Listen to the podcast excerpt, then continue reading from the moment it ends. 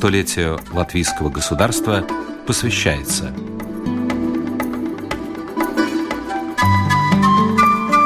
«Сто природных сокровищ»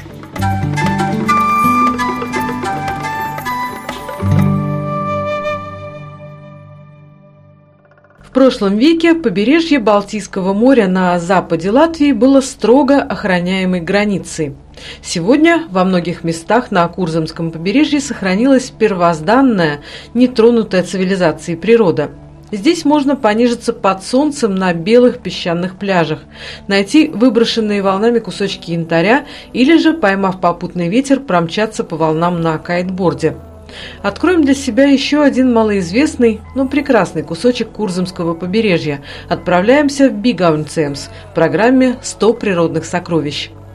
Курзамское побережье – райский уголок для любителей нетронутой природы. Во время многокилометровой прогулки вдоль моря здесь можно часами не встретить ни одного человека, зато можно увидеть морских обитателей. Весной на пляже часто встречаются очаровательные детеныши балтийской нерпы. После сильного шторма на берегу можно найти и дары моря, выброшенные волнами кусочки янтаря. Больше всего шансов найти янтарь, который в Латвии называют слезами сосен, на юге Курзамского побережья. Берег от Колки до Овиши называют Ливским берегом, потому что исторически здесь проживал финно-угорский народ ливов. На Ливском берегу расположено 12 деревень, и каждая очаровательна по-своему – Кошракс является памятником градостроительства. Мазырбе раньше была самым крупным населенным пунктом Ливов в Курзаме, а сейчас здесь расположен культурный центр Ливов. В дюнах Мазырбе имеется небольшое кладбище рыбацких лодок.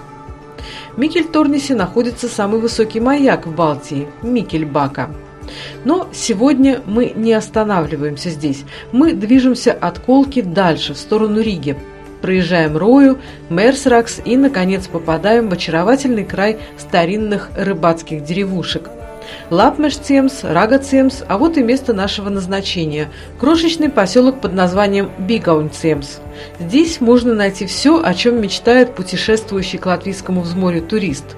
Уютные гостевые домики, очаровательные старинные дачи, спрятанные в дюнах, трактирчики и лавки, торгующие свежекопченой рыбой – Чистые пустынные пляжи усыпаны белым песком. Свежий морской ветер гонит волны. Рыбацкие поселки имеют давнюю историю. Например, порт Троя в свое время использовали викинги, а во времена Курлянского герцогства здесь строили корабли – в наши дни это тихое место, куда многие рижане стремятся на отдых и зимой, и летом, потому что, приехав в это некогда шумное место, ты оказываешься буквально наедине с природой во всей ее красе. Рижанка Хелена Мария Розенбах навещает Бигауньциемс многие годы. Ну, это место отличается своей необычностью. Вроде как море у нас разное, море у нас красивое, выход к нему есть повсюду, но как раз-таки Бигауньциемс отличается более таким диким, людьми нетронутым пляжем. 15 лет назад там было множество булыжников. В общем-то, лет 15-20 назад я там впервые побывала. С тех пор там практически ничего не изменилось, разве что булыжников стало втрое меньше. Но там маленькие рыбацкие лодки. Там в течение дня, если провести весь день на пляже, буквально несколько человек пройдут мимо, и то из трех двое будут рыбаки, которые с радостью помогут, если дорогу нужно можно найти и рассказывают такую историю о том месте. А также на въезде в то место уже около 20 лет стоит ресторан, в котором безумно вкусный холодный суп. И, судя по всему, рецептура годами не менялась. Вы приезжаете, я так понимаю, туда довольно часто? По возможности. Сейчас, к сожалению, не получается, но несколько раз в сезон обязательно, да и не в сезон тоже. Насколько далеко это от Риги? Это практически так же, как и те же Дубуты будет.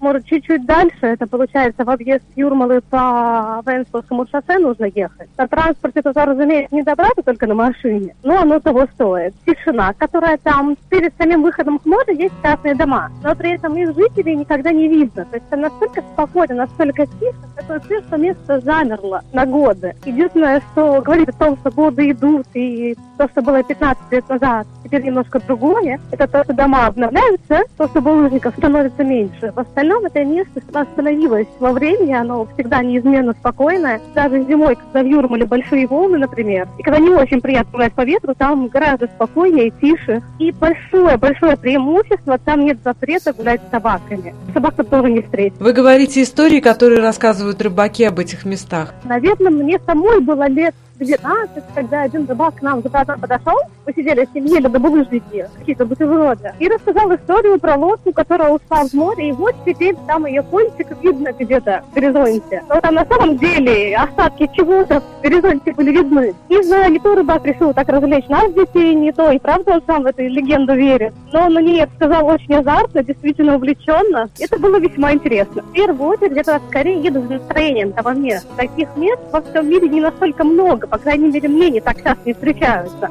Чтобы вроде как и цивилизация тут же рядом, в то же самое время и настолько спокойно, настолько тихо. Ну да, разумеется, место для тех, кто хочет отдохнуть от повседневной жизни, просто идеально. Там, разумеется, будут какие-то небольшие деревья, и тут кусты, но нет, леса там, насколько я помню, нету. Частные дома. То есть Битаунсем – это поселок, в котором живут люди. И вот это их берег, который к морю идет. За эти частные дома, за деревьями не видно. То есть сам выход к пляжу, он идет тоже вдоль частных домов. На машине к ним тоже не подъехать к пляжу. То, опять же, для меня лично большое преимущество. Машину нужно оставлять в начальных возле дороги. И дальше идти уже, соответственно, своими ногами. Вот то, что еще могу упомянуть, фотографии, которые делаются там, если их куда-то выставляют, люди потом спрашивают, а где ты в отпуске была? Чтобы и не верить в то, что это Латвия, то, что это находится тут рядом с Риги. На самом деле отличается. Возможно, во если говорят детские впечатления о том месте, но отличие оно заметное. История Бигаунсемса берет начало на исходе XVIII века.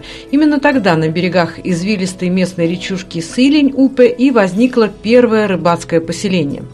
Позже, в XIX веке, поселок из рыбацкого превратился в дачный. Здесь начали строить коттеджи и летние домики. В 1824 году из Риги в Бигауньциемс запустили дилижанс – в 1897 году учителем в местной школе работал знаменитый латвийский поэт Вилис Плудонис.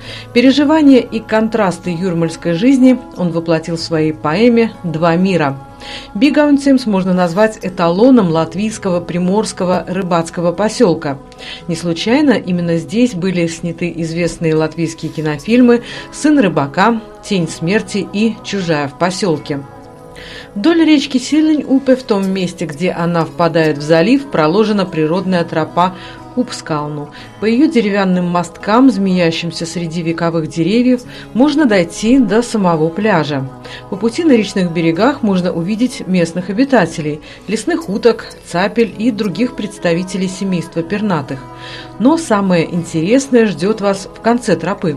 Это пляж, который в первую очередь уникален тем, что в этом месте Рижского залива солнце не заходит за морской горизонт, а наоборот, появляется утром прямо из моря. Летом, гуляя по песку босиком, можно услышать, как песчинки издают звук, словно поют под вашими ногами. В этом районе обошлось и без проблемы. Вопрос, кому принадлежат здешние пляжи, встает все острее, ведь море наступает, незаметно отвоевывая у суши сантиметр за сантиметром – к 2060 году ученые прогнозируют, что латвийский морской берег отступит примерно на 80% от нынешних очертаний прибрежной линии. В среднем эрозия границы между сушей и морем может составить от 10 до 50 сантиметров в год. В числе мест с повышенным риском эрозии упоминаются Валгацемс, Упесгрива, Абракцемс, Энгуре и Бигаунский мыс – у латвийского государства четкая позиция по этому вопросу. Море и прибрежная зона должны принадлежать стране, то есть быть доступными для всех ее жителей. Но что будет, когда воды Балтики, которым закон не указ, доберутся и до той территории, которая прописана в кадастровых регистрах и имеет владельцев? Пока решением этих вопросов занимаются самоуправление и Министерство среды и регионального развития. Ну а сейчас пляжи Бигаунсемса еще доступны для всеобщего посещения. Так что не упускайте момент. Насладитесь спокойной величественной красотой уникального кусочка Балтийского моря. Место, откуда восходит солнце. Оксана Резниченко, Латвийское радио 4.